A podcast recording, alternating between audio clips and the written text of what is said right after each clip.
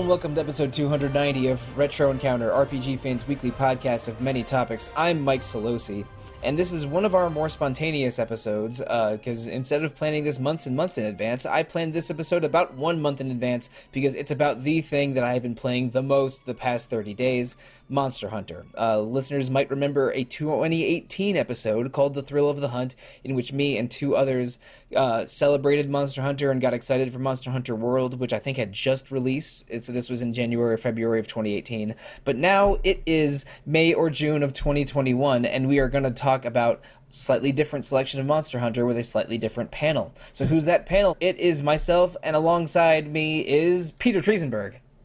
Hi, everybody and Dom Kim. Hello, hello. Now, uh, Dom and Peter, the three of us are in different stages of our Monster Hunter journeys. And uh, I want to take this episode to a little bit like the one from three years ago, where we're going to talk about uh, what we love about Monster Hunter, what Monster Hunter we've been uh, playing, because all three of us have been playing Monster Hunter recently, but not quite the same Monster Hunter or the same stages of Monster Hunter. So, and I'll say Monster Hunter again just because I've, I've already said it 20 times in three sentences.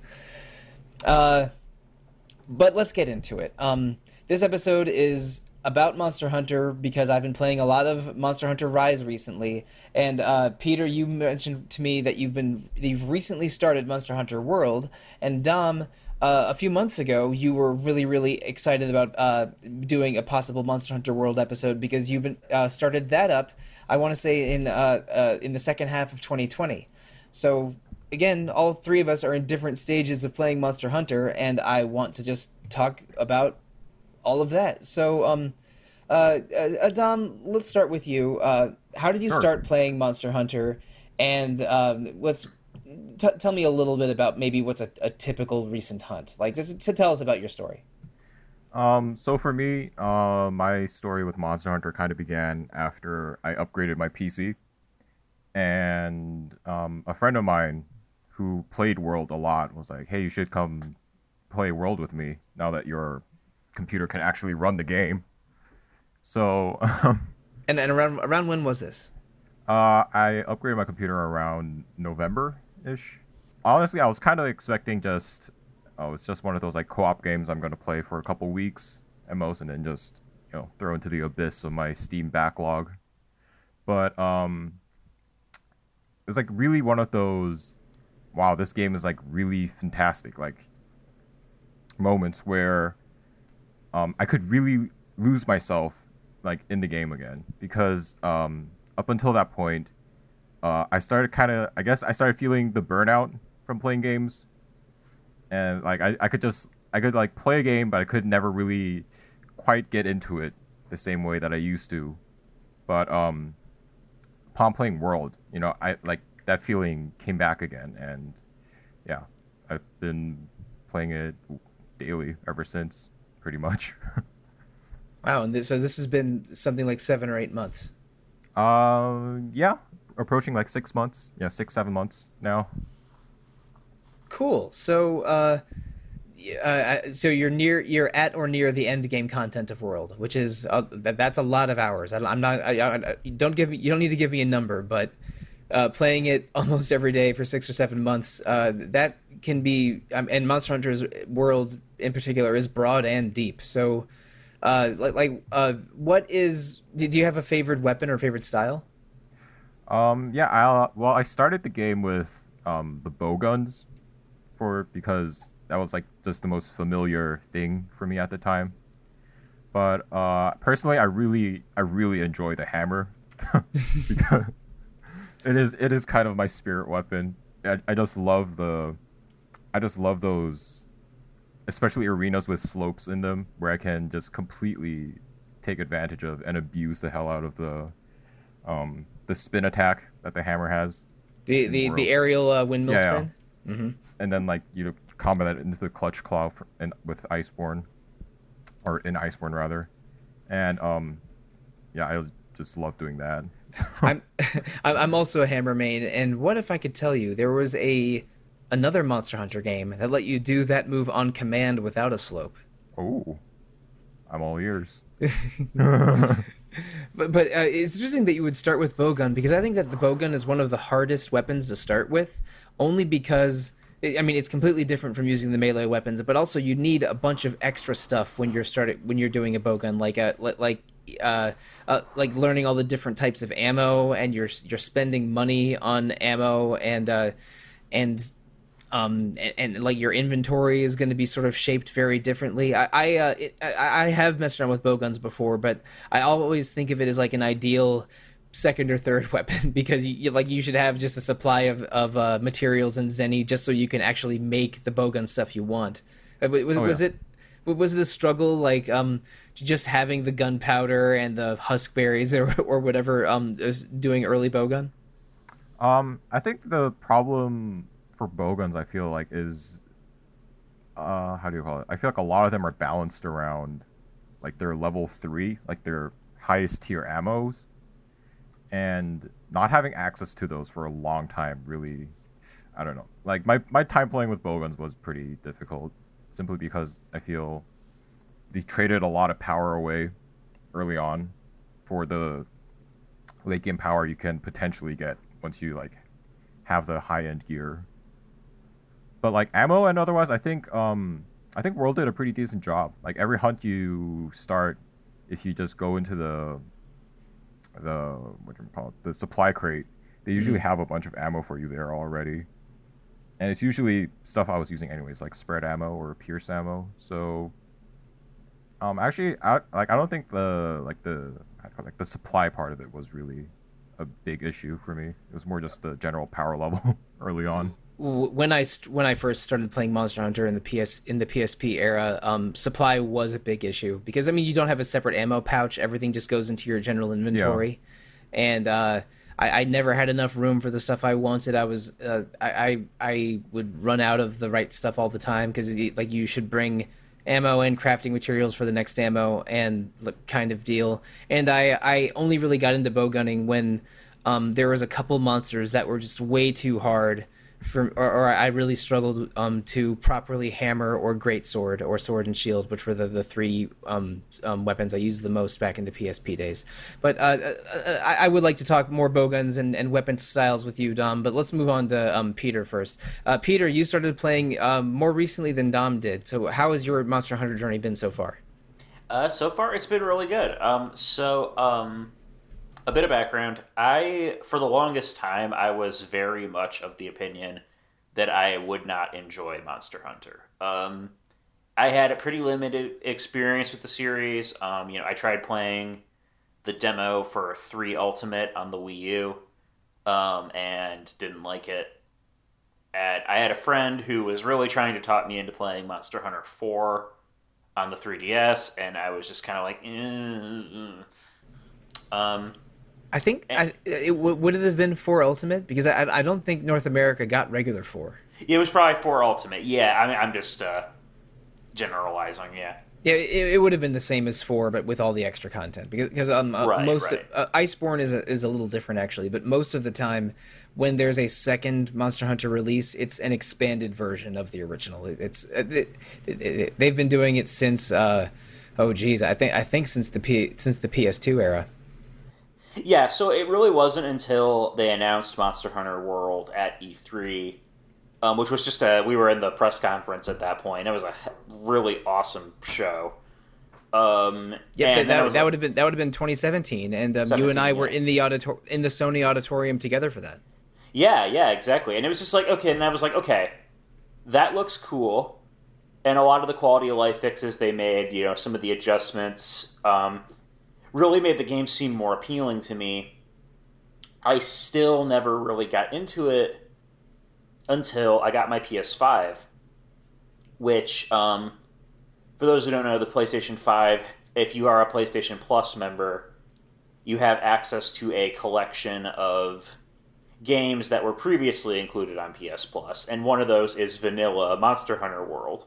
So at that point, I was just like, you know, hearing people talk about the new game Rise and um, the enthusiasm rubbed off on me. I think Eva and Mark, um, other RPG fan staffers, were playing World at the time. I was like, okay, you know what? This is meant to be. So I downloaded it, and I've been really enjoying it. Um, I uh, I'm still relatively early on. Um, I, I got I, I got the Iceborne expansion separately, mm. so I could have the whole experience, and um, I'm still slowly making my way through the main story. I think I'm about to head into the first siege mission with uh, Zorah Magdaros.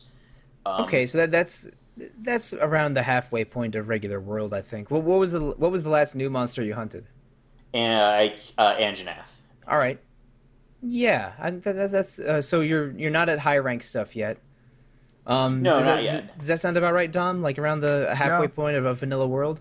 Yeah, that sounds about about right. Huh, interesting. I guess I'm further than I thought in the sto- short the story then. But um, I mean, the story is. Uh, I, I, I'm not playing this for the for the for the engaging plot. no, I'm playing. I'm playing ever with the, my handler and her creepy, uncanny face. Um, no, um, I'm playing this because the world design is really interesting and tight, and it makes um the envir- it just makes the environments feel like a living ecosystem. I like following monsters through their habitats and like watching them the systems engage. Um, if you're if you're a very systems driven type of gamer, um, I think Monster Hunter, especially World, um, will appeal to you because as I'm discovering, it's very fun finding a weapon type you like and learning a monster's like path through the environment and tracking them down and learning their attack patterns and having them engage with stuff that you find in the environment like um, i guess because there was like a final fantasy um, crossover i was hunting a Barroth mm-hmm. um, the big old rock monster rock dinosaur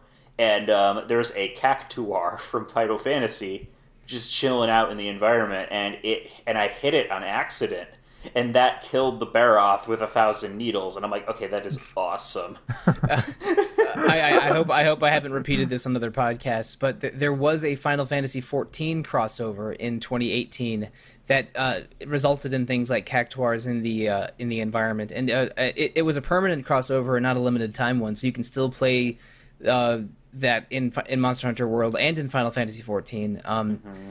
I, I, believe, in addition to the Cactuar thing, there you can find you can fight a giant Kulu Yaku that finds a crystal and wields the crystal like it like it does eggs or rocks in the in the game, um, and also fight uh, a giant uh, Final Fantasy behemoth, which was one of the last things I attempted to fight when I was binging on Monster Hunter World super hard in 2018, but I never I never fought it, and then get uh, dragoon armor from the from that battle.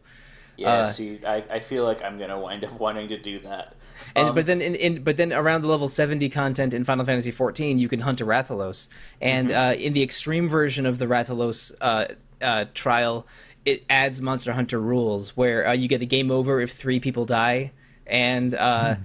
And and uh, there's no um, there's no area of effect telegraphs. You have to learn the Rathalos's patterns properly. Yep, and no um and no healing outside of the mega potions that they yes. give you. Yes, they um, give you mega he- potions and you can't heal other than the mega potions, which is why that fight is almost ideally done with um, a tank and three DPS and no healer because every because suddenly in that in that FF14 trial everyone is an equally good healer. with apologies to to white mage mains. Honestly, um, not to get too into FF14 stuff, but um, Eva and I have been farming that Rathalos fight because we both want the mount.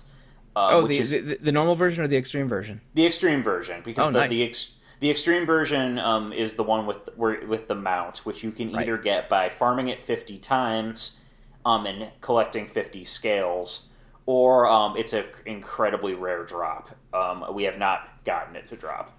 Um, but um, that fight is really interesting because um, uh, if you're running it at unsynced, where so like we're all running it as, as level 80 characters in level 70 content. Mm, so that, that that makes it a lot easier. It makes it a lot easier. Um, I, I would I wouldn't actually say it makes it a lot easier. It makes it slightly easier because. Uh, the Rathalos will do this thing where it, it targets your character for a massive AoE fireball, and it will do this three times in a row.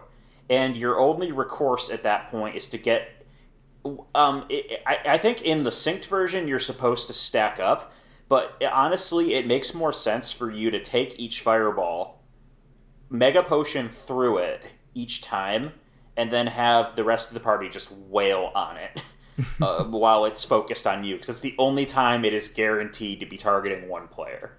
Um, so it's interesting, but everyone who's doing it has to be on the same page. We we've had a couple runs where someone who joined us got really mad at us for like having a different strat than they were used to. Oh, like, oh, oh, yeah. I mean, but, but that totally fits. Like having to do weird Monster Hunter exploitative strats in FF14 and having to do FF14 AOE stuff in Monster Hunter World is absolutely something that they did intentionally with those fights. Yeah. There's a you, you basically have to dodge a giant meteor AOE in in World when you fight the behemoth by Right. uh by Yeah. um but, but yeah but by timing um like either standing behind an obstacle or timing a, a an invincible dodge just in time. Uh, which is a- again slightly more MMO than Monster Hunter players are used to. you, you we point out the similarities um, in those in those um, crossover content, but really, um, Monster Hunter has a lot of MMO in its DNA. I find um, it's not really an MMO, strictly speaking. It does have a heavy multiplayer component, and I think that's part of the fun, you know, because like you you can join up with other players.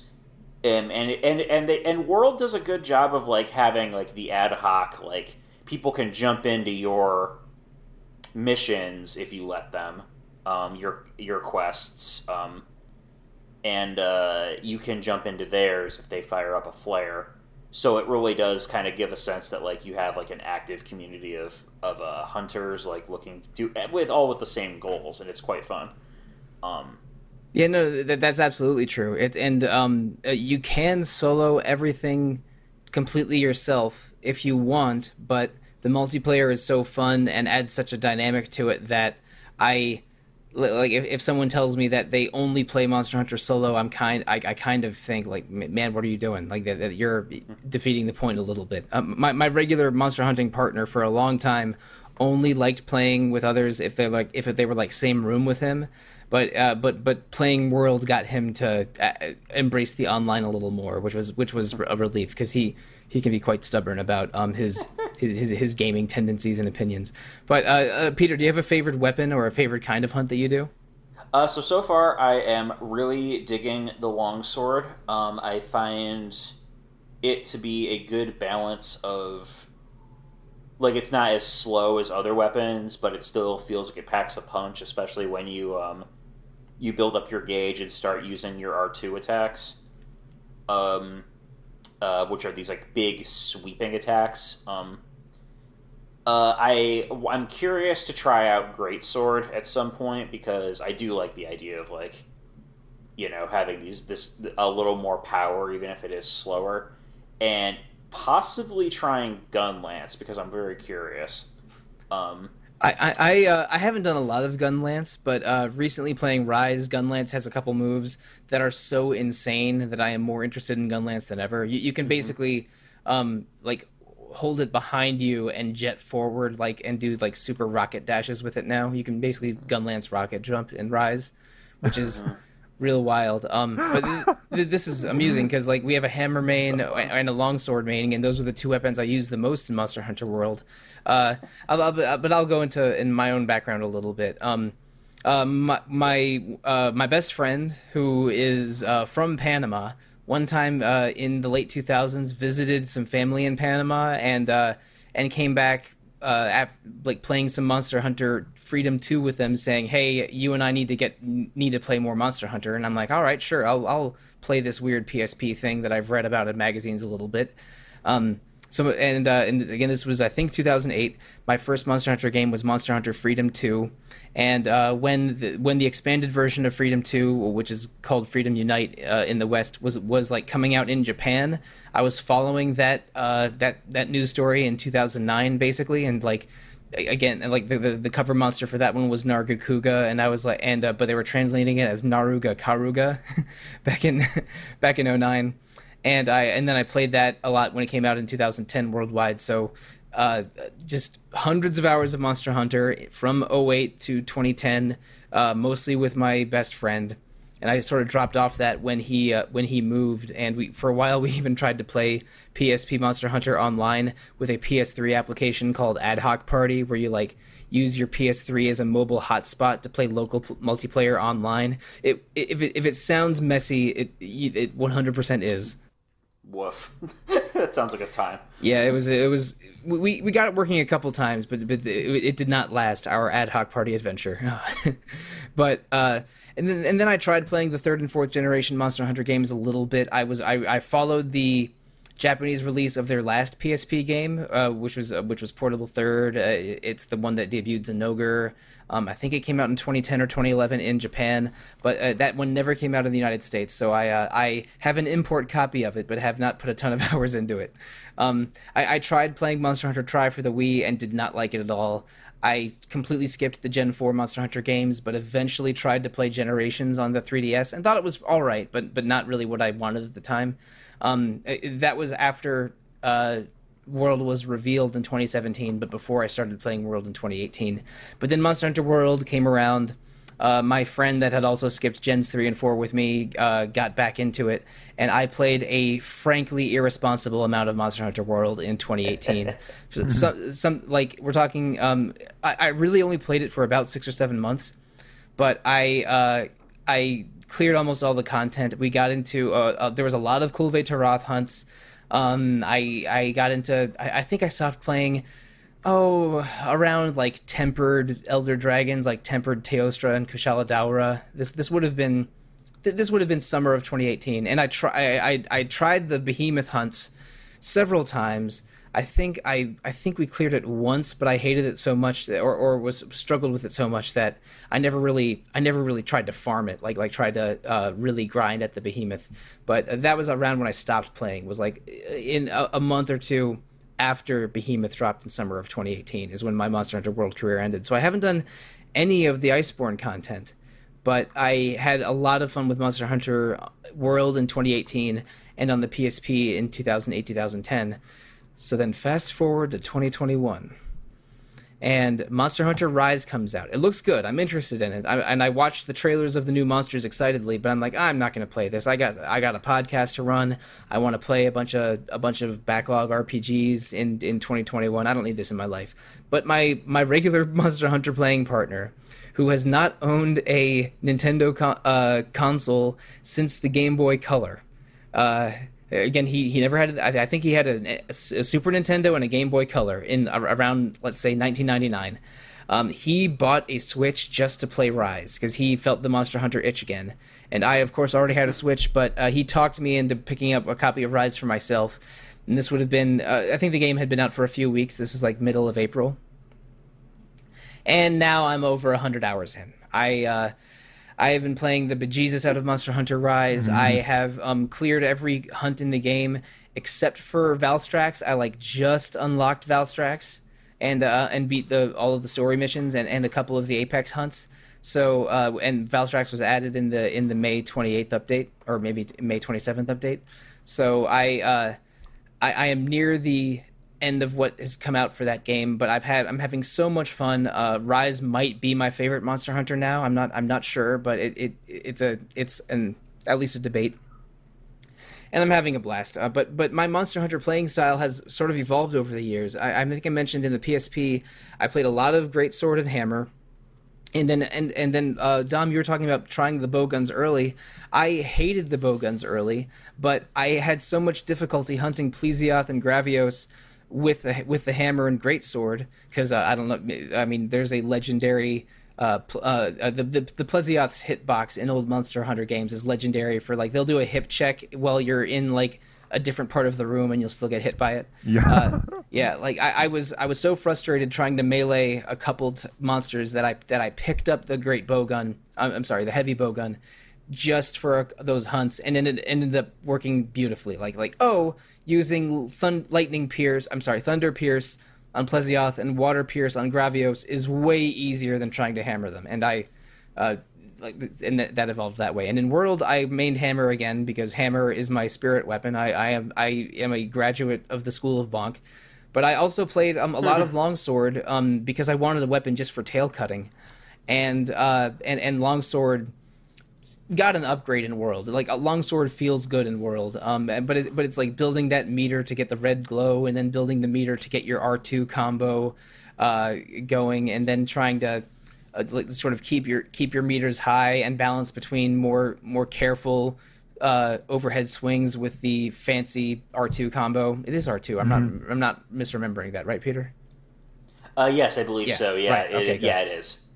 Uh, it, that's really fun. But then in Rise, I decided I, I wanted to um, I wanted to avoid Longsword a little bit because Longsword is by far the most popular weapon in Rise. They gave it a really good free counter and uh, and a couple really good extra moves that that, that it's um I, I don't this wasn't the case in World, but it, it's it is by far the most common weapon in uh, in Rise. So I, I decided to avoid Longsword. I'm still hammering, but my uh, the weapon I have sort of taken on as my second main in Rise is the sword and shield because uh, the, the combos are really fun, and it has uh, uh, a move called Metsu Shoryugeki, which is basically a giant shield uppercut that uh, can that can counter any move. And um, and when you reach the top of the uppercut, you can either descend with like a downward shield punch or a downward sword stab, and uh, and it, it deals an incredible amount of impact damage. So you can do almost as much knocking out with a sword and shield as you can with a hammer. Uh, almost, but not, not quite as much. So I, I love the Sword and Shield and Rise, and I have been mostly playing Hammer and SNS, but uh, having a great time. Um, I played a little bit of SNS on the uh, on the PSP, but that was just for fighting uh, Copper Blangonga, or uh, I, I I- hate the name Blangonga, so I usually called him a Big Blango or a Boss Blango, because Blangos are like the regular monkeys and the Blangongas are like the king monkeys, um, and, and and Rajang, just because uh, just because those two guys were annoying to hammer a greatsword. Um, s- similar to uh, my hatred of Plesioth and Gravios, but not, not quite as dramatic. But th- th- that's kind of Monster Hunter in, in a nutshell. It's had five generations of games um, developed across two separate teams in Capcom with 14 weapon types, hundreds of monsters, and, and uh, new environments and new styles and wrinkles with every new game. Um, there, there are 14 weapon types, uh, and I, I think um, I think in Iceborne, uh, they have over a hundred large monsters as boss fights, uh, with, with the base game being around uh, around sixty to sixty five range, and uh, and Rise has. I I think around the same amount as uh, as vanilla Monster Hunter World, around around sixty to sixty five large monsters, but they're, they're adding more every month, and it will it will eventually have its its uh its Freedom Unite World Iceborne Super Turbo version in probably a year or a year and a half. But I mean, I mean that's what it is. It, Monster Hunter is about exploring these crazy environments and settings, mastering the weapons of your choice, and learning the patterns of and behaviors of these monsters to sort of master a, a set of boss fights. And that loop and, and the loop is only really fight monsters, make stronger weapons and armor, fight more, bigger, different monsters.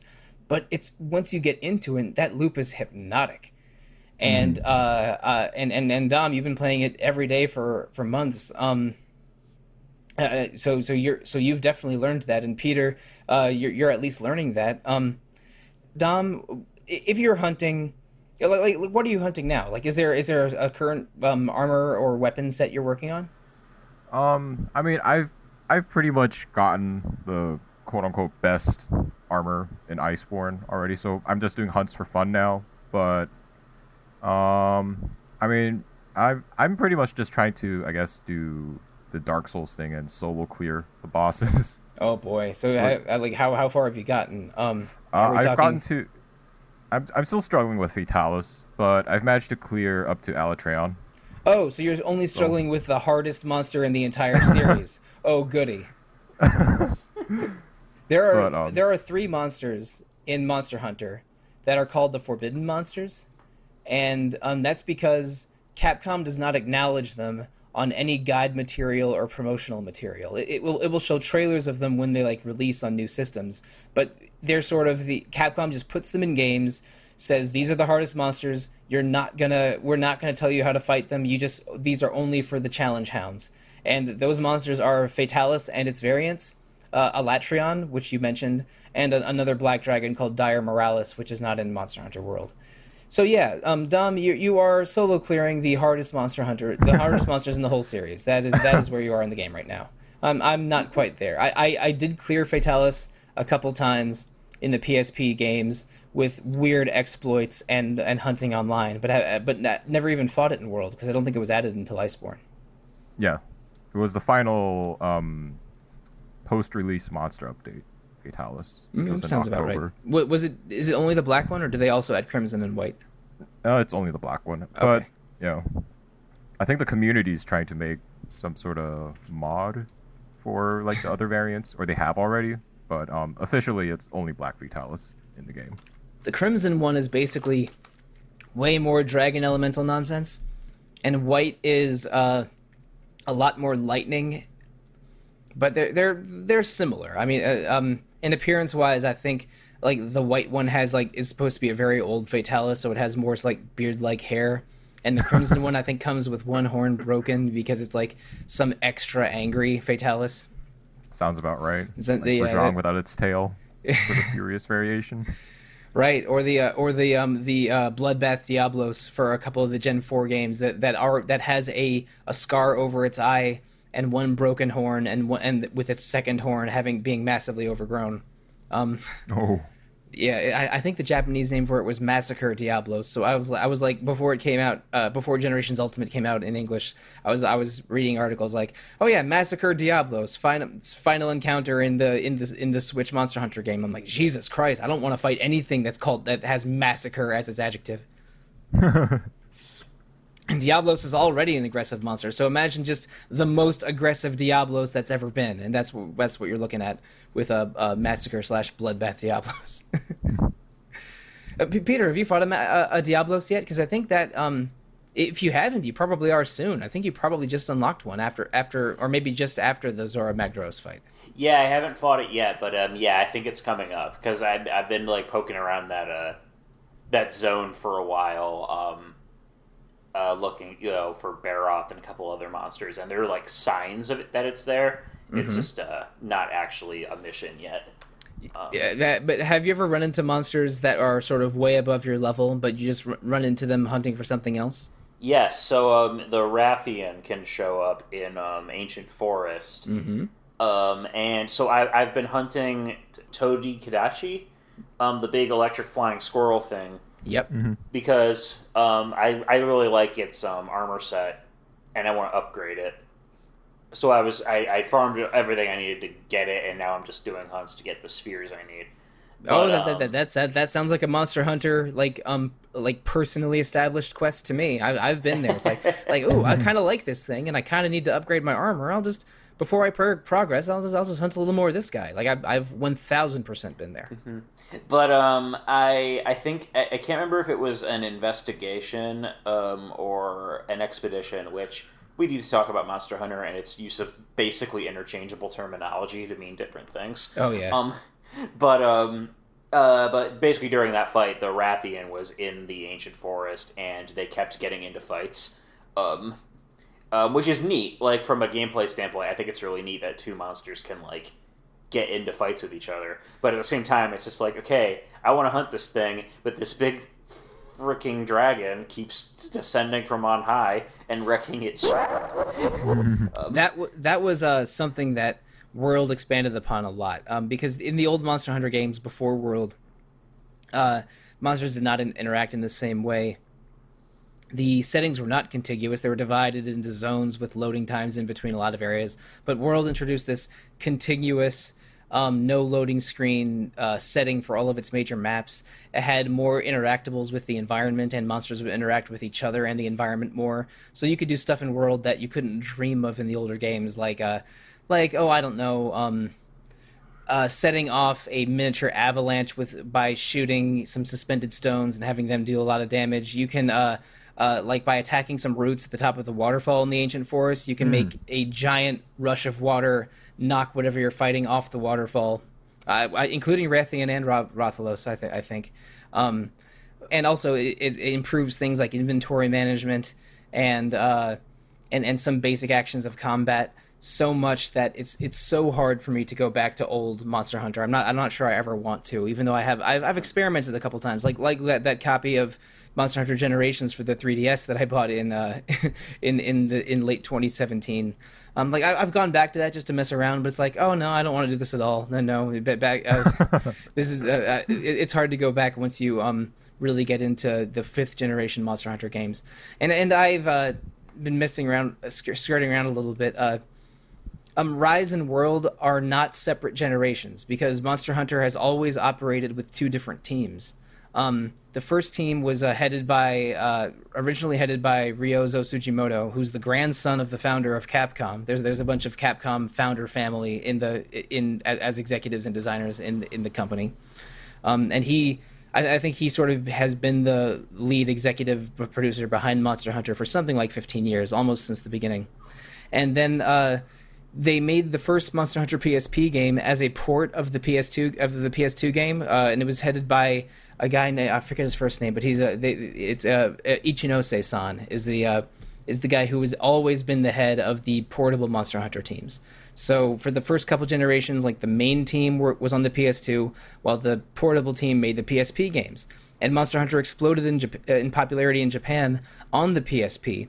Um, the second and third PSP games, uh, or uh, I should say, the, the I, I, think Freedom, the uh, mm, what is it, the the expansion second generation game and the third generation PSP game were the top two selling Monster Hunter games ever for a long time until World came out. So for a while, Monster Hunter sort of lived in the portable systems. And the and in in the third generation, the main team worked on the Wii and Wii U, while the portable team stayed in the PSP. In the fourth generation, both the main team and the portable team were focused on the 3DS. So they were sort of all technically portable, but they were still in the sort of Team One, Team Two uh, attitude. But now, the main team made Monster Hunter World, which was started out as PS4, three, uh, Xbox One, and then eventually had a PSP port. And the portable team made Monster Hunter Rise, which is on the Switch and will be getting a PSP port next year. Uh, so, PC. PC, PC. Yeah, yeah, I'm sorry, I'm sorry, PC. I, am just, I. I would be, I would be incredibly impressed if they got them to run on a PSP. Me too. I would have to, I would probably have to get a new PSP because I think all three of the ones I have in storage right now are broken. like, like if if you were a PSP person that played a lot of like Dissidia or Monster Hunter Freedom, you probably have more than one PSP. Ah, Dissidia. They, they, they were not the most durable machines, um, no. uh, but. And, and Ichinose is the director of, of Rise. Uh, he's been the director of all the por- of all the ones on the portable team. But I think um, Tsujimoto did not direct World or Iceborne. Now he's kind of a series. Now he's kind of like a series main executive guy, and uh, some longtime Monster Hunter designers were the lead, the, were the project leads on World and Iceborne. And, and the two teams they share they share staff and materials and resources a lot, of course. And like like they'll they'll bring monsters that were in one game into the other team's games, and there's and there's a lot of crossover. But they but they've always had different directors and sort of different focuses, and um, the, the the main series games are usually more grand like they're you feel like you're more sort of a uh, like part of a mission uh, and, and, and they they really focus on like the drama of introducing monsters and hunts while the portable games are a little bit a little bit cozier instead of being on a big mission you're usually just defending a village that's beset by monsters and is more and uh, that the monsters are a little bit more grounded in the main series games, and will, it'll have more dinosaurs and leviathans, while the ones the PSP ones will have more weird dragons and stuff that just seems impossible that that that almost feel too outlandish for for World. Uh, and, and I think it's just the attitudes of the different directors. Like like the the portable games will get a little sillier, and the and the uh, main series games try to be a little bit more like you're you're hunting monsters that could be real things. the port the portable games are where we got a um, Jet Engine Dragon, right? Yeah, yes. It, the Jet Engine Dragon and the uh, Bloodbath Diablos are the sort of two late game bosses of uh, uh, of of the the last one. Uh, the the other end game boss in the last uh, portable one from Gen 4 is a mantis spider that stitches together the ruins of an ancient civilization to make a giant mecca mate that's like that's like looks like an Egyptian pharaoh kind of deal. so yeah, that, that, that that's the all right. Yeah. it's like a giant mantis spider that, that silk binds a bunch of like old weaponry from an ancient war together into a mecha, and that that's the that's one of the final boss encounters of the Gen Four portable games. Like like, like the, the, that the portable games get a little wilder than the main series games in terms of monster designs. You're telling me Paul Paul W S Anderson didn't choose this thing to put in the movie? Huh. it's it's called an Come Atal on, man. It's it's called Ahtal-Ka if you're curious. Um, that makes sense. Uh, but and and also like they added that sort of mechanics kind of like the Ahtal-Ka for the next portable game, which was Rise, because now uh, in Rise you have little fireflies that follow you around called wire bugs that you use like like like spider silk grappling hooks, and you can and you can Spider Man your way around around maps uh, with your um, with your bugs, and you have a little silk bug meter that uh, that that limits it a little bit. And also, I mean, Monster Hunter has always had cat buddies that were, they, and those were inter- introduced in the PSP games, uh, and they added yes. dog. Yeah, they they added dog buddies in Rise as well, yep. so just to make traveling around a little bit easier. So, like like World is still focused a little bit on the grand adventure and the ritual of Monster Hunter, while Rise is more about we'll just give them more powers and more silly things to do and let you get to the monster hunting faster in a way that like it feels more arcadey than Monster Hunter World, which is part of why I, am like it, still has all the world improvements like uh, like the contiguous zones and the better inventory and a, a couple of monsters from World, including Peter's uh, current quest. Tobi-Kadachi is one of the holdover monsters into Rise, but it it definitely goes a little sillier and a little more anime. And and and I'm not I'm not sure which I like better, but I'm I, am i am having so much fun with Rise that I might be leaning that way. So I, I know you guys haven't played Rise yet, but are like are are you interested? Do you think it, that will be part of your Monster Hunter future? Yeah. Oh, definitely. Once um once Rise comes out on PC next year. Oh, you mean PSP? Put it on I'm Vita. I'm uh, definitely thinking of picking it up. It's uh, it, it's it's the easiest Monster Hunter just because the um, just because they give you so much more power and uh, and more and more freedom. Mm-hmm. Like even just hunting the same monsters in World versus Rise, like like the Anjanaths and Rise are easier to do deal with than the ones in World because now I can silk bug uh, i'm sorry wire bug my way above them and do the the flippy the flippy dippy hammer spinny uh, when uh, whenever i have one free one bug on my meter in, instead of having to wait for the, exactly the right shape slope nearby. Mm. and uh and and one of the new hammer uh, silk bug moves is a giant impact crater that deals so much damage that whenever i have enough meter for it i don't think of doing anything else with the hammer. Um but but it's, it's a little bit thin on content because when you get, get sort of to end game in Monster Hunter World, you fight tempered versions of certain monsters. Uh, they, they give yeah. you they, they, sort of stretch out the quest volume a little bit. Um, in ways that it's really hard to see the bottom of the pool when you dive into Monster Hunter World Endgame. But with Monster Hunter Rise, like once I started fighting the endgame monsters, I kind of finished all of them except for Valstrax, which I haven't gotten to yet. And then that's kind of it. Like it's it's more just hunt whatever you want and then um, take the materials from your favorite hunts and uh, try to get your best random, uh, uh, your, the strongest charm you can in the randomly generated charm system. They, instead of having random uh, armor decorations, they have like in World they have random uh, talismans, which is I, I, think a slightly better system because it's annoying trying uh, not getting the decorations you want in, in World. Oh yeah, yeah it's, it's a it's a little bit it, there's still an end game grind for random uh, upgrades, but it, it's for the your accessory slot and not for your armor decoration slots. Uh, right. Going from World to Rise, but.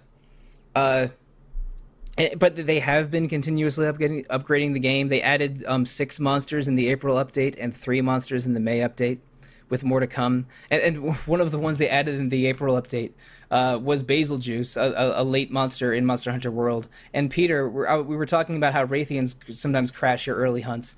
Uh, Monster Hunter's been doing that for decades, and maybe the part, the king party crasher of them all is Bazelgeuse, which is a monster that they don't tell you about in World, but he just starts showing up in your hunts when you get when okay. you get to the uh, around the sixty or seventy percent mark of the main story, and uh, and he's he's a special special boy that I would love to talk about more, but like e- even even back in the PSP days, the way they introduce the signature monster to you is they make you go on an uh, unimaginably easy quest. You have to like you have to massacre popos, which are slow like slow mountain yaks basically. You have to get a, a couple popo materials and then take them back to base. But without telling you, there's also a Tigrex in the area, and um, and because Tigrex is the cover monster in Monster Hunter Freedom 2 on the PSP, and uh, yeah. like, like they, they, the way they sort of introduce you to the danger of being hunted by a monster instead of doing the hunting is have you do an easy Popo quest while being chased by a Tigrex, and Monster Hunter's been doing this forever. Um, uh, uh, like uh, Tigrex, uh, famously Deviljho in Generation Three, is a bit of a party crasher.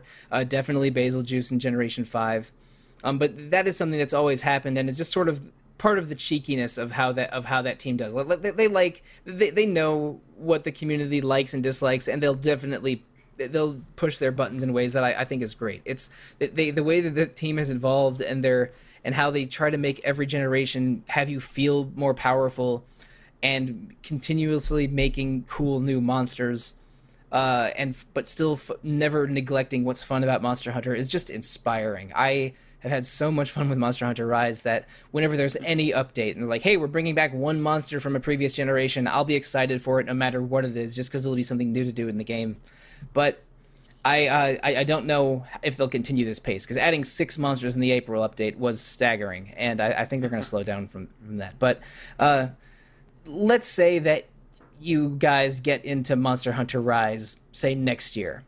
Um, what's something that you love from World or an older game, if you've done research, that you hope makes it into Rise that isn't there right now? It can be anything from a monster to a setting to literally anything. And if you and if you want clarifying questions, I'm here for you because I am I obsessively research Monster Hunter and can probably answer them.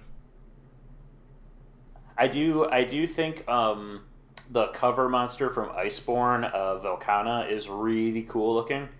Um, oh yeah, that, that that that that is an ice lady that makes all kind that does all kinds of uh, I don't know, maybe like a gray fairy tale or a Marvel's Iceman kind of uh, kind of kind of um ice barrier making. Uh, is that is that a fair comparison, Dom? Because you, have yeah. you, you've you've you've hunted more you've hunted more Velkhana than I have.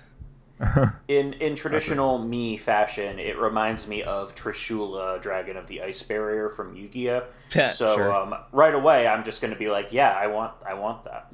So.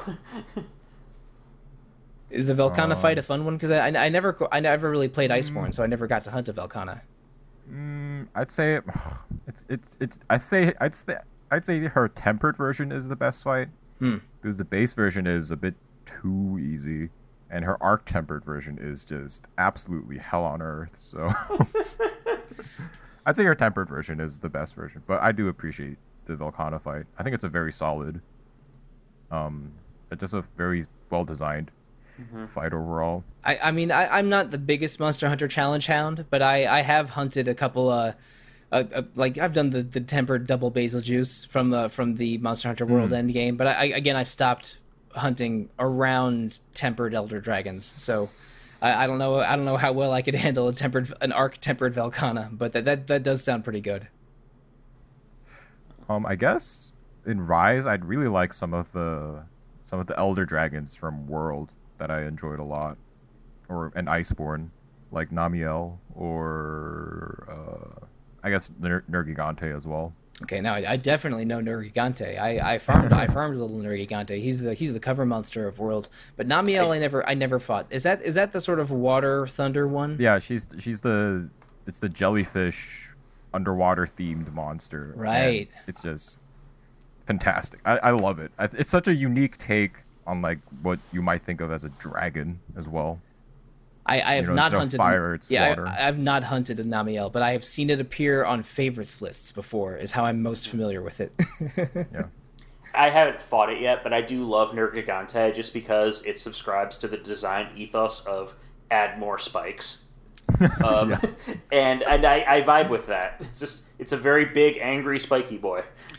Uh, my favorite new monster in Rise is probably the cover monster Magnamalo, um, which is a samurai tiger hellfire armor thing full of blades where there should not be blades. But it, it, it reminds me of the Nergigante fight a lot because um, uh, Magnamalo hits hard as hell uh, and is very aggressive and predatory in its in its behaviors. But like Nergigante, they n- are never unfair with Magnamalo. They uh, like mm. with both of those monsters, they they give you a tell for every kind of move. Like like you, yeah. you will see Nergigante's wing or or foreleg lower depending on which direction the shoulder tackle is going to be. And uh, if like it, it, it, both of those are monsters that are they hit way too hard for the armor level you probably have when you first meet them, but everything is telegraphed in a way that is challenging but feels like a fair challenge. Uh, I think both Magnamalo and Nergigante are sort of walls in the mid game or just beginning of the end game in their respective games, but are awesome. Uh, my favorite monster in Rise is it's either it's either Goss Harag or Magnamalo, uh, and G- Goss Harag is a sort of a like in between a, uh, a a Yeti and a polar bear and a Japanese mountain ogre that makes swords and clubs for itself out of ice. That's k- kind of awesome. And and, uh, and, and I dig that. And and, and if you're stunned, uh, and and it's in range of you, it'll lumber towards you, dragging its ice blade on the on the uh, on the ground next to it, like like it's like it's Jason Voorhees. It's awesome. I, lo- I love Goss Harag, but but but Goss Harag is a li- is a little on the easier side for a second half monster, while Ma- Magnamalo is a little on the harder side for a second half monster, uh, at least personally. But I, I I enjoy both of them so much that I made multiples of their weapons. Uh, the, the hammer is just a giant ice club. It's it's the it, it's the it's it's beautifully simple in its design. There you go. I can get behind that. Yeah, no, you trust me. you- You're gonna want you're gonna want hammers out of both of those guys, Dom. Um, but for me personally, uh, I, I think we maybe we mentioned this uh, off air or uh, or maybe it was earlier in the episode. But um, I think one monster that is very special to a lot of people, but I've only hunted a couple times and is not in Rise, but I want in Rise, is the uh, the Gore Magala. Uh, now monster hunter games have bad stories. They are not interesting. Like the uh like in, in the story of monster hunter world is basically you're a colonizer and and dragons are getting weird.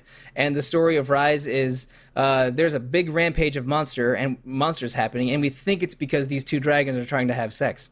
Um and uh and and that's most of it. But in uh and and we talked about how early in Monster Hunter Freedom 2, you you encounter this Tigrex, but you don't get to finally take down a Tigrex until much later in the story. In Monster Hunter 4, it, it's the Monster Hunter story that I that I hear that gets the most compliments for for me, someone on the outside looking in that never played Monster Hunter 4 or 4 Ultimate. Uh, but you encounter a Gore Magala pretty early. It, it it sort of hunts you and party crashes you a couple times, kind of like kind of like we described the Deviljho or the Tigrex doing but eventually you do get defeat, to defeat it around the midpoint of the game. But the, the Gore Magala is also making other monsters go weird because it the the hairs or scales that it sheds um, uh, give monsters a virus that has the, that that changes their behaviors. But then after you defeat the Gore Magala, you encounter it again as this as sort of the final boss or near final boss of Monster Hunter 4, and it turns out the Gore Magala is not a weird black dragon. It's an or a weird black wyvern. It's an adolescent elder dragon that's in the middle of shedding its skin. And it sheds the weird black skin that was hanging off it like a cloak and becomes a giant golden dragon called Shagaru Magala. And the final boss is is that this is after you beat the dra- the dragon you've been hunting most of the game, it comes back as this go as this crazy golden god. And uh, I, I've heard that fight and that arc of the of hunts as being like the, the coolest part of any Monster Hunter story. So I would love to hunt a Gore Magala and maybe also a Shagaru Magala in Rise. But I, I've never really gotten deep into those. I, I hunted a Gore Magala a couple times in Monster Hunter Generations. That's around when I stopped playing the game. So I would love to do that with, you know, with wire bugs and a Palamute by my side this time. I love how the dogs are called palamutes. yeah. yeah, I mean the cat general species are called felines, but, but with a with a Y instead of an I, and dogs are called canines with a Y instead of an I again. But the ones that you partner up with are palicos as the cats and palamutes as the dogs. And um, you get to raise them and have them run missions for you. In Monster Hunter World, they cook for you. It's uh the, the dogs and cats in this in this game are very very good boys and girls. I um, I'm curious about um, because I have Monster Hunter Stories on the 3DS, and the sequel is coming out as well. It's a very Monster Hunter heavy year. Um, but those are like turn-based RPGs with more of a Pokemon-esque like monster collecting aspect, Yep. which is definitely my jam. Um, uh, I'm a little again because again I have I am not enthralled by Monster Hunter World's story, so I don't think that the plot of basically making a more Saturday morning cartoon version of it is going to win me over. But at the same time, I think those games look really cute, and I like the art style, and I am very much curious to play it. I, I mean, it's spoiling the very beginning of Monster Hunter Stories. I, I've played it, but I didn't finish it. I, I kind of would like to finish it later this year. Is like at the very beginning, you find a baby Rathalos, and uh, the and then a monster attacks your village. The the baby Rathalos uh, uh, tries to save you, but falls into a ravine or something, and then you meet the rat the baby Rathalos as an adult, and you team up with it again to to you know to try and save your village. Is is kind of the beginning of the game. Uh, I hope that wasn't too much of a story, but man, that baby Rathalos is so cute right from minute ten when you find it. yeah, no, I'm definitely looking forward to t- trying it out. And then, um, as far as other Monster Hunter content that I have consumed goes, I think it's time to talk about that movie. oh boy, oh boy. Um, that's the Paul Anderson that's much campier than the other Paul Anderson, right? yep, this is Paul Resident Evils 1 through 6 and Event Horizon Anderson. Not and and not and, and not Paul the Master Anderson. Not Paul There Will Be Blood um Anderson. Right. That's my go-to. But yeah, um I love that movie. But no, um but you know what? I also don't mind Paul W.S. Anderson. Like for all of the flack he gets, which is rightfully so, he makes a lot of very B grade movies. He's a competent action director, and the fact that there, his whole career has basically been making movies about his wife Mia Jovovich, Jovovich, and being like, "Look how awesome and hot my wife is," and like, you know what? I respect the hell out of that. Um, and and you know, um, I, I mean, I'm not that familiar with Paul W. S. Anderson's oeuvre. I, again, I think I've probably seen an equal number of Paul Thomas Anderson and Paul W. S. Anderson movies, but um, at least in those Underworld movies, Mia Jovovich is super cool. mm-hmm. Yeah, no, she's great. She, she, is a she's she's she's a good action star, I think. And um, uh, uh the, so the Monster Hunter movie is um, weird because it's like a weird isekai plot where like Mia Milla Jovovich is the head of a generic army squad, and they get sucked through a portal and they wind up in Monster Hunter World, which looks at first like a big old desert. Um, which is almost indistinguishable from the big old desert they were in at the beginning of the movie, which just makes me think they didn't have a lot of locations options for this. um, uh, and very quickly, her team gets nabbed by a bunch of Nerscyllas in and and killed in a scene that is honestly more horrifying than anything in Paul Anderson's previous Resident Evil movies. I mean, um, and and Nerscyllas are giant spider monsters, listeners. So if you have an if you're an arachnophobe, um, maybe go into the Monster Hunter movie with with maybe, some caution. Maybe skip the scene where a guy um, has a bunch of baby spiders hatch out of his chest like a freaking alien. Ooh, oh, yikes! it is surprisingly gnarly. Um, I was not expecting that, and it was very creaky. Um, but then she teams up with Tony Jaa, um, action, another very good action star. Here uh, playing, uh, yeah, he's. I mean, I mean, he's Ong Bak, which makes him automatically great. And he is the like the hunter of the film. Like he's got the great sword. He doesn't. They don't speak the same language, but he um, knows how to fight. And they quickly realize. She quickly realizes, okay, I got to team up with this guy. Um, and then and they, they, to fight a Diablos. Um, and that provides like the first chunk of the movie. The second half of the movie is where it gets fun because that's when Ron Perlman and his blonde himbo wig and pirate ship show up, and and they wait, wind... wait a ship. Did, did they did they do a siege mission against like a Jhen Mohran or something? No, I wish they do, they don't have anything that that deep a cut. Um, they uh, but they do wind up in a more foresty area, and the Meowster chef is in the movie. And the, excuse me, I think you mean the Meowscular chef. The Meowscular chef. My apologies to Mister to Mister Chef and they they I, I, was I was pushing for Meowscular Chef to win RPG uh, um, side character of the year in our 2018 awards, but then Sylvando happened, and I and I couldn't stop Sylvando. Yeah, unfortunately, Sylvando is too powerful for us all. Too um, powerful for us all. But um, and then and then that's the in that movie the the change of scenery is more appropriately Monster Hunter. Um, Ron Perlman chewing scenery is always fun, and um, they begin working on hunting a Rathalos which here is some kind of ancient god that also has something to do with the portal that brought Mia Jovovich to Monster Hunter World, and um, yeah, I don't get it either. But it looks cool. It it the thing about this movie is like the monster effects are very good, which is like the one thing you have to get right if you're making a Monster Hunter movie. They look like that sure looks like a Rathalos. um, I, I mean, Rathalos and Diablos presented properly are just cool, big, giant wyvern dinosaur monsters. uh-huh. So that totally works. And then the movie ends on a bizarre cliffhanger where freaking Gore Magala shows up. And, Awesome. And and um, they get ready to fight it, and then the credits start rolling, and I was like yelling at the screen, like, "Oh come on! You think you're getting a sequel?" But then again, the Resident Evil movie's got six sequels, so what do I know? Um, I- Pa- Paul Z- Paul W S Anderson knows a thing or two about making a sequel, so I would, and he has obviously some kind of relationship with Capcom if he made if he made six Resident Evil movies. oh yeah, I- the, I the, the the world directors I think were consulting on this movie.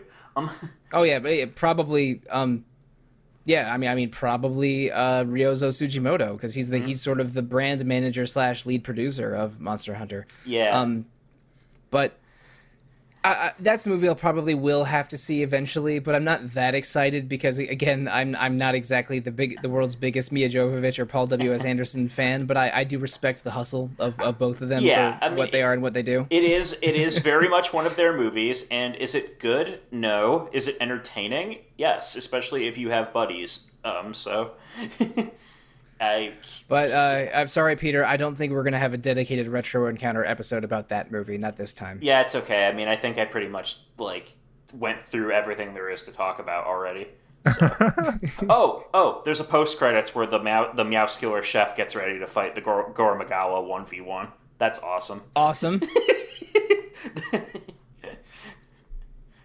It, the food system in uh, in Rise does not have uh, the Meowscular chef or or the grand or the Grand Meowster chef from Iceborne. In, instead, you have a uh, a bunch of cats and a girl um, sing a song about dango, which is again a uh, like a Japanese rice pastry um, treat. And uh, and and this, the dango system is kind of cool because you sort of choose three special upgrades, and then they give you three dango to match those upgrades. Uh, so you can you know customize like, oh, I, I, I'm fighting a Zinogre, so I'm gonna a- ask for thunder res- resistance on this Dango. Like th- like that system is cool, but um, but and the and the cutscenes are cute, but not nearly at the brilliant level of the Meowscular Chef, which is.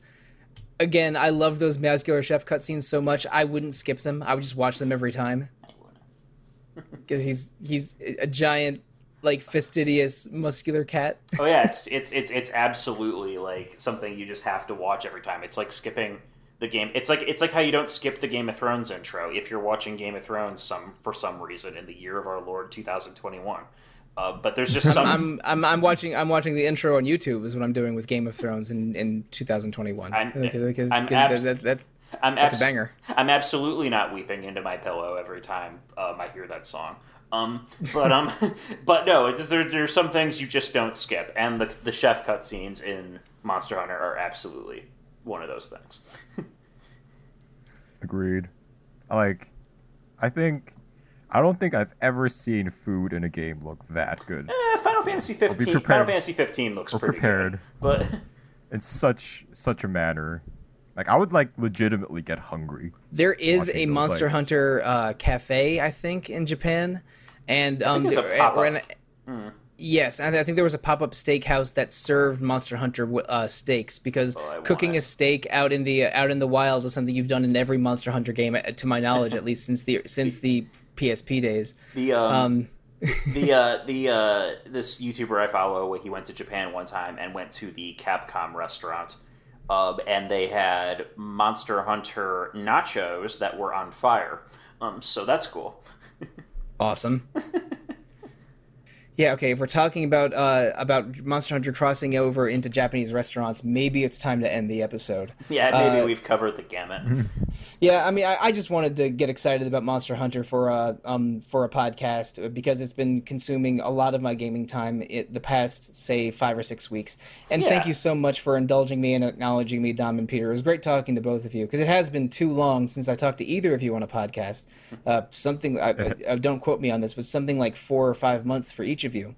Um, I'm coming back. I'm coming back. It's been it's Oh. been a, it's been a real roller coaster over on my end, but I'm uh, I'm kind of settling in again. So Oh yeah, 2021 has been a wild ride, and not always the fun kind of wild ride for me as well. But for now, uh, thank you so much, uh, Dom. We got to exchange some messages about hammering techniques. Peter, I gotta you gotta text me every time you fight some crazy new thing. Um, we, we we can- we can make it all happen. But uh, for now, I think we are mostly done talking about Monster Hunter. Uh, listeners, thank you so much for um, listening to us, uh, you know, alternately gush and complain about Monster Hunter for over an hour. It is something that I have alternately gushed and complained about for, I guess, 13 years now, which uh, sounds about right. But let's talk about um, my other video game obsession. Uh, I should say my other video game multiplayer obsession. Next week we're doing an episode all about Final Fantasy XIV Shadowbringers, the final, uh, the most recent, I should say, Final Fantasy XIV expansion. Uh, we've been doing a mini series on the different FF14 expansions over the course of the past year. Peter, you were on uh, an episode about, I think, uh, Realm Reborn with me earlier this year. Is yeah, that right? yep, I was. That might have been the last time I was on an episode with you. I think but, I uh, think it was, and since then I've gotten a lot further in 14.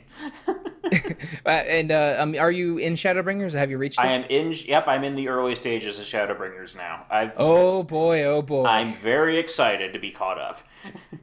Uh, when that episode comes out, Peter, please listen to it, but not after you've beaten the expansion because there is so much cool in Shadowbringers that it probably needs two episodes. But it is only getting one episode, and that episode is next week, and it will be the conclusion to our Final Fantasy XIV miniseries on this podcast. But later this month, we are also doing uh, two episodes on Knights in the Nightmare, that crazy handheld RPG that blends systems and genres in such a way that I can't adequately explain it in this blurb here. But we're doing two episodes on Knights in the Nightmare uh, later this month, and I think it's uh, it's late enough that we can talk about it in. Uh, in July, uh, we're doing an episode on NieR Replicant. That, that that's the easy part of this of this blurb.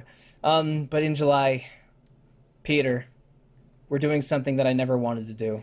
I I never thought that I would be doing this again either, and I am. I live every day in fear of it.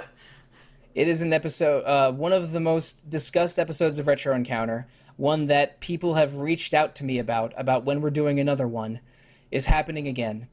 On its five year anniversary, we are doing another Essential 10 episode. Uh, over, or I should say, two Essential 10 episodes. In July, we are bringing back the Essential 10 and trying to come up with a list of top 10 games uh, deemed essential or most recommended by Retro Encounter. I'm not going to say anything else other than that it will be five panelists trying to reach, trying to pair a list, a larger list of games to, down to 10, and I don't know how it's going to happen, and I am slightly afraid about what is going to happen. So, Peter, uh, please hold me, and we shall walk through that scary door together. But a considerably less scary door, or maybe a scarier door, depending on the, on uh, who you are. We are also doing two episodes for the first time on Retro Encounter, an Otome game. Um, we're having a special Ladies' Night episode about uh, Hakuoki, which is a popular uh, Otome game set in feudal Japan. And when I tried to do some background research on what Hakuoki was, there were so many Hakuoki games and variants that I was a little bit alarmed. But um, we were having an all female team of panelists talk about um, uh, Otome games in general and Hakuoki in particular in July. We're I, I don't know whi- I I'm, I'd have to look it up to figure out exactly which Hakuoki game and which or which remake they're playing. But uh, there is going to be two Hakuoki episodes in uh, in in July 2021, and I have said ho- Hakuoki so many times. I'm worried that one of those times I accidentally said hockey. I I, I I didn't hear it, so if you did slip up, I'm Um, Okay. sure a reader will email you. Uh, listeners, if you want to if you want to reach out to us, the easiest way to do so is email retro at rpgfan.com. You can also comment on rpgfan.com's message boards or visit our Facebook page, Instagram page, Twitter page, Discord server, YouTube channel, Twitch channel, something streaming every day on Twitch. Please interact with RPG Fan however you prefer to interact with RPG Fan. There are also three other fine podcasts on RPG Fan Random Encounter every two weeks about randomness, Rhythm Encounter, mostly about RPG Fan music, and Phoenix Edge, mostly weekly uh, about a variety of topics, sometimes current events, sometimes game specific. Listen to those three and Retro Encounter at your own leisure, and please leave feedback if you would like to. We love feedback. You give us feedback on Apple Podcasts, Google Play, or however you are doing so. Um, but if you want to leave feedback to us as individuals, how do you reach us? Uh, starting with you, Peter. Um, as as usual, you can find me on Twitter at I have Fury. You can also email me, uh, petert at rpgfan.com. And Dom, how can listeners find you? I usually hang around the message boards, or you can find me on the RPG Fan Discord. All right, and listeners, if you want to find me, the best way to do so is probably Twitter. I am at the Real Monsoon most of the time, at Evoker for Dogs other times, and I am also Monsoon Mike on the RPG Fan Discord, where I don't I, I'm not there a lot, but I'm always there to post the podcast every week, so that's uh that's at least something. But uh, Peter and Dom, I think all of us have hunting to do, so let's uh, get our hammers and our heavy bow guns and our insect glaives and our charge blades and our switch axes and our long swords and great swords and dual blades and sword and swords and shields and hunting horns and let's go hunt some monsters. Thank you. Good night and good luck.